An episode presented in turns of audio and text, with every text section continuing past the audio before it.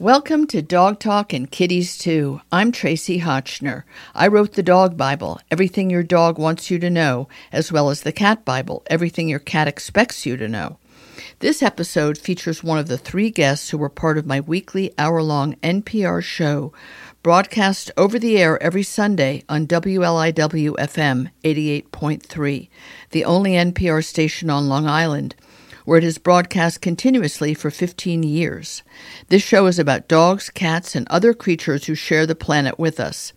Please check out my other Pet Talk podcasts at traciehotchnerpets.com.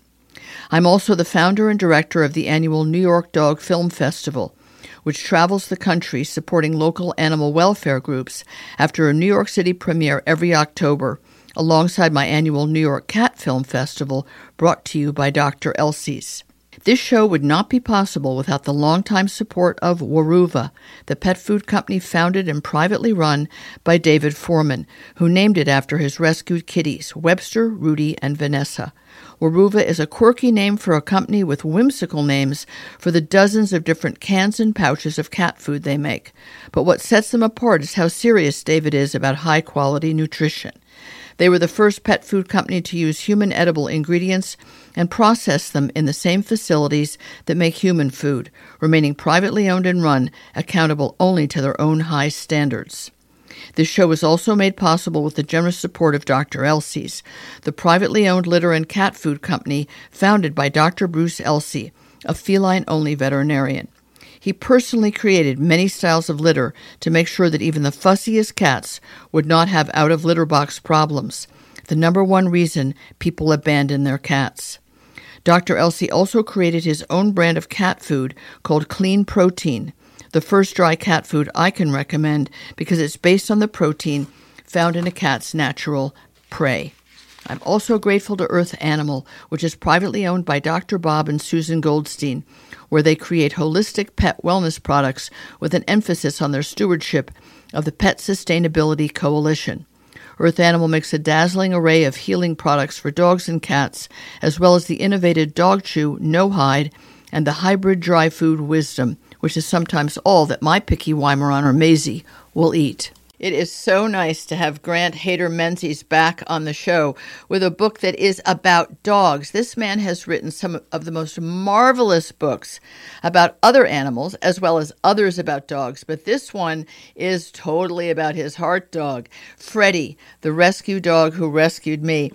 Grant, with all the extraordinary books you've written, and, and one that really stood out for me enormously was Dorothy Brooke and the Fight to Save Cairo's Lost War Horses, was a book that just gives me chills remembering it and thinking about how good you are at finding a historical nugget and making an entire tale around it, digging in every direction. It's like you tunnel in 360 degrees and you find every speck of information and facts and emotion when you when you dig up any of the you've written some other good books that we'll talk about. But freddie is so personal. Did you wait till you got to a certain point in your life to to think i should write about me and my life and my dogs or was it just freddie is who made this happen well, I had kept a diary of Freddie's uh, year dealing with cancer, 2020, 2021. I um, I wanted to record as much of him as I could. I, have been keeping diary or journals all of my life, but I wanted something special to record his journey, and we didn't know how long it would be. Right. And then when it turned out he was able to, uh, he survived surgery. He had um, go back a bit, he had uh, hemangiosarcoma, which is a, a an extremely aggressive uh, vascular cancer that usually gives a, a, dog just a few weeks or maybe a month or so to live. And Freddie was then about 13, and he also had a, a severe heart murmur, and uh, but he really wanted to live. and uh, this was to be, of course, this was to be a characteristic of him right up to the last moments of his life. Right. So we uh, uh, we went ahead with uh, surgery. He aced that. Then we we decided he was he we might as well try chemotherapy. He went through three months of that, came out the other end perfectly fine, and with the hemangiosarcoma in remission. And basically, he stayed in remission from it until he died a year and three months later, which is quite unusual.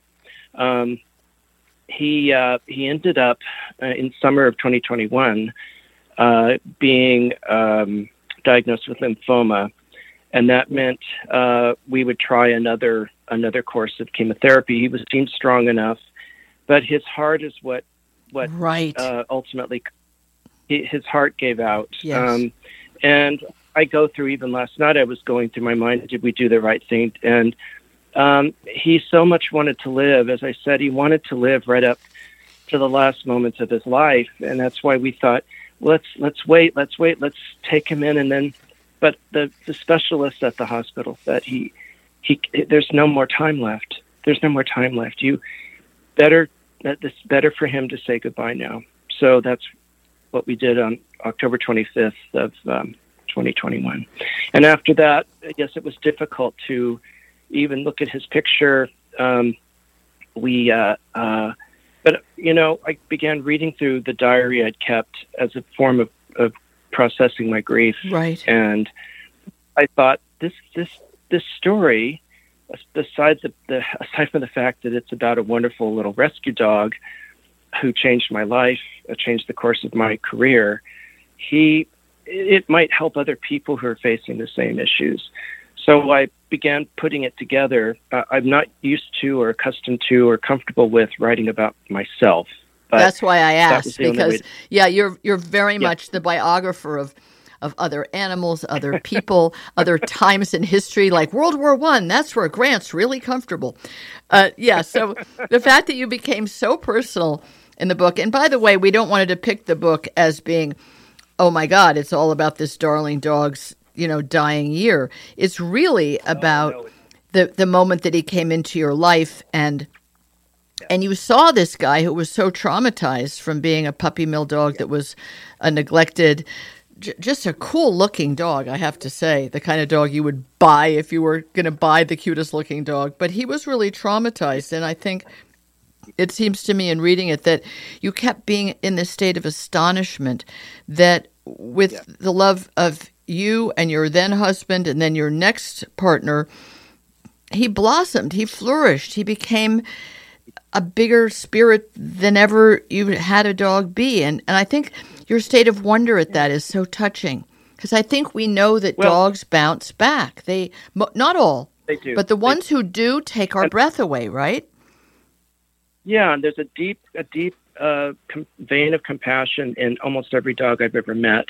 Um, I was just telling a friend yesterday about the time uh, we went to visit a, a friend who was um, near death in a, a, a hospice nearby here um, Bob had prostate cancer and was in extreme pain. They couldn't do anything. They couldn't give him more of anything to stop it. And and the uh, the therapy, hormone therapy he was receiving, made made him very emotional. When we walked in, it was uh, just before, just after Christmas, and he was crying in his bed.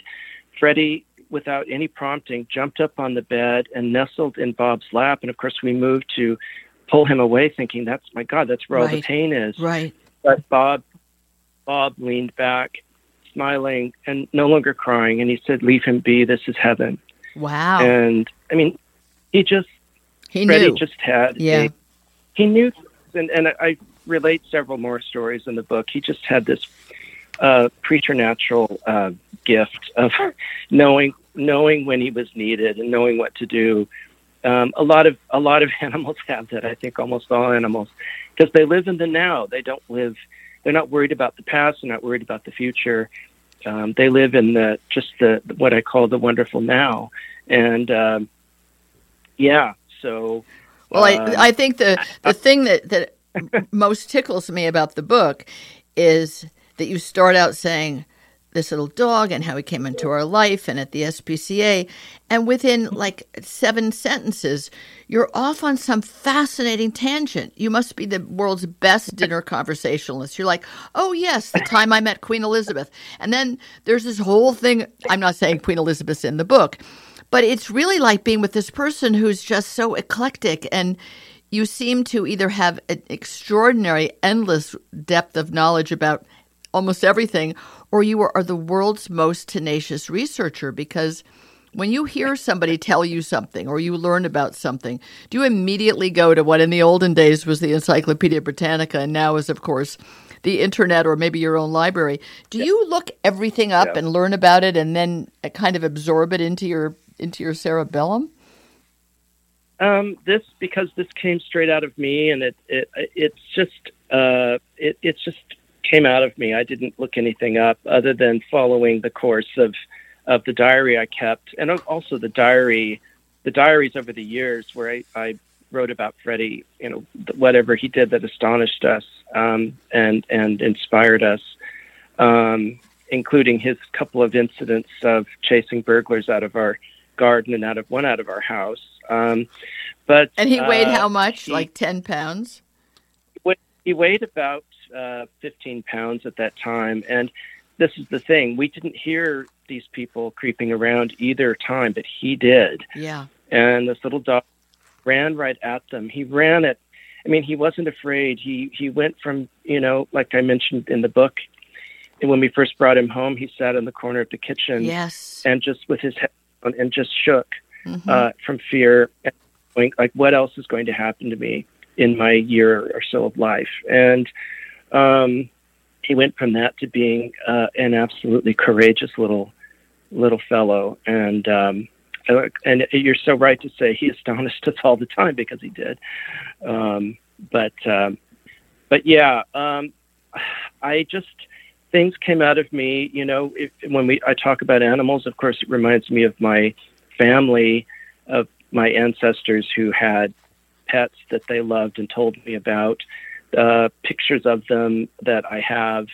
Um, um, a tradition of loving dogs in my German grandmother's family. Yes. Um, but you go into but, my, you, my, but you but you go into this history so deeply and so specifically and it's like we go forward in time we go backward in time we go to other countries we go to other dogs and it's all reflected off of freddie but it's this deep sense yeah. of your history with animals yes yes and it was mean i was brought up in a with a you know with a zoo basically. We had every conceivable animal you know from a pony to you know, hermit hermit crabs to um, to birds fish um, cats mice guinea pigs everything. Um, and dogs of course always dogs. And, and they all uh, find their way in par- here. Well yeah and it, it's my parents taught us to take animals seriously. Um, and uh, that's what I've tried to do in my books, uh, any of my books about animals. I mean, I wouldn't. I, I started writing about an individual animal because I, I wanted to take them seriously and their their influence on those around them in their lifetime. Um, and so, uh, and and then, so I, I basically turned that lens onto onto Freddie. Writing the book itself was a form of dealing with the grief. Um, we we both still, Rudy and I both still have um, times when we suddenly fall down a, a pit of, of really grief. It's, wow. It's um, he was unforgettable, and even though we have a, a, a wonderful new adoptee, uh, Nico, who uh, came to us, um, um, strangely enough, uh, a year to the day after Freddie left us. Um, uh, you know, Nico's helping us helping us process it as well. And uh, he also came out of a puppy mill situation. And what we learned from Freddie is proving invaluable in how to uh, teach Nico um, not to be afraid. I mean, not not to live in fear. Right. Fear you don't really have to teach that. You just show by example. You just are these generous, gentle yeah, people uh, who just I mean, accept uh, them is, on his terms. That's right. I mean, I as I say in my book about Emily Carr's monkey Woo, um, fear is the enemy of art. It's the it's the enemy of creativity. It's the enemy of um, love. It's it's just it. And once you once you dispense with it, you I feel like you're really living. But I I feel like that's something animals can teach us. Um, well, you and, you uh, and you've written quite extraordinary books about different animals. Talk about Woo, the monkey who inspired Emily Carr, for a minute. I mean, that's a, a, a marvelous book because eh, nowadays, not so much then, but nowadays it's considered very inappropriate to have a monkey as a pet. And yet people used Yeah. to have them and have really good relationships with them, the way perhaps people you might say today have good relationships with a parrot. And one could say, well, you shouldn't own a parrot. I have a new show called Exotic Pets, so I'm more tuned into this kind of Oh. thing. Talk a little bit about that yeah. monkey and that book and that relationship. Well, so Emily Carr is a uh, an artist uh, who uh, born in the 1870s here in in um, Victoria, BC, on Vancouver Island, um, to a, a well-to-do family who didn't really think she should pursue art. Uh, she did so, but she um, she probably one of the best educated Canadian artists of her day, but she couldn't find her voice. She she had trouble finding what what who am I supposed to be and how come I can't get it out on the canvas. Mhm. And I I I, I posit the the suggestion that by bringing a, a monkey into her into her life into her studio, uh, Carr actually freed up uh, freed herself up from a lot of the fears uh, of spontaneity, the fears of what people might think, that I think were holding her back. Um, some scholars have, have questioned and poo pooed that, but that, I mean, I wasn't writing a scholarly book. I was writing Yeah, about. but I just want to say that I think that the way that you write about people and animals, and you've written several of these books, and Muggins, the First World War Dog, I think it's great that as an animal passionate author, very well educated yourself, very knowledgeable, that coming up with theories is half the reason to write a biography. Yeah.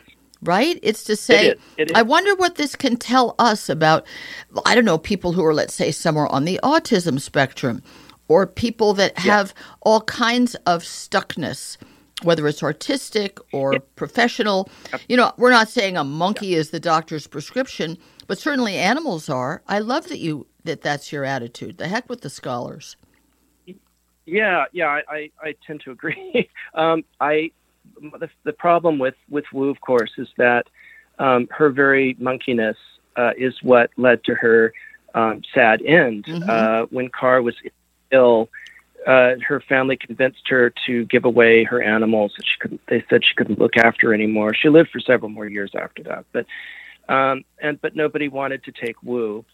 So Carr only had one choice that she could think of, and that was the, um the keeper of the monkey house in Stanley Park in Vancouver. So little Woo was put in a crate and shipped across the strait to Vancouver, put in the monkey house. They apparently tried her in a cage with other monkeys. She didn't know she was a monkey Of course not. she didn't know and so they finally put her in her own separate cage and sad to say uh, that's where she died a year later uh, by herself never having seen Carr again and um, had she been a dog or a cat or even an exotic parrot which which Carr had um, a home could have easily been found for her but because she was a monkey Yeah. um, and only only Carr recognized her uh, her uh, beingness. only. Carr only Carr curious personhood. Um, nobody wanted her, and she ended up on display to the public. Um, it's it's heartbreaking. Uh, uh, and Freddie, the, reason I, I even found out about that was because we, Rudy and Freddie and I lived near Stanley Park at the time, and uh, Freddie And to Freddie to took go you there. to where, yeah, to the Rose Exactly. Garden, and um, that's where the monkey house was. And I thought, what is what was here before? And that's that really That's is what I mean about large- that's what I mean about your curiosity. Grant, we have run out of time, but this book is so full of tales, wonderful tales of people and places and and many different dogs and other animals, and of course, mostly about Freddie, the rescue dog who rescued me. Grant Hayter Menzies, wonderful book. You're a wonderful writer. Keep coming up with theories and keep writing books about animals. we love them. Thanks for being here. thank thank you. I hope you enjoyed the show. There's a few more special companies that make the show possible, and I hope you'll try their products because they support my mission to entertain you with valuable information and advice. I want to thank Wondercide, founded by a woman entrepreneur who discovered an effective natural way of using plant powered products to repel fleas, ticks, and other parasites on our pets instead of putting toxic chemicals in or on them. Wondercide makes it possible to protect your pets, children, and property without the chemicals that could be harmful to all of us. The show is also underwritten by Evermore Pet Food, privately owned by two dedicated women who take human edible, ethically sourced ingredients and gently cook dog food that is then frozen in pouches and shipped right to your door. They founded and run their own company and answer only to their own high standards. Finally, we're supported by Magic Fabric Pet Throws, developed by a husband wife team whose expertise in the textile industry solved the problem of their big hairy dog Molly, who got on the couch in bed with them, despite her wet fur, muddy paws, and shedding. Sound familiar? They created machine washable magic fabric pet throws to trap pet hair, dirt, and moisture, letting you enjoy dog and cat cuddle time without sacrificing your clothes furniture, or decor. You can buy direct from the creators at magicfabric.com.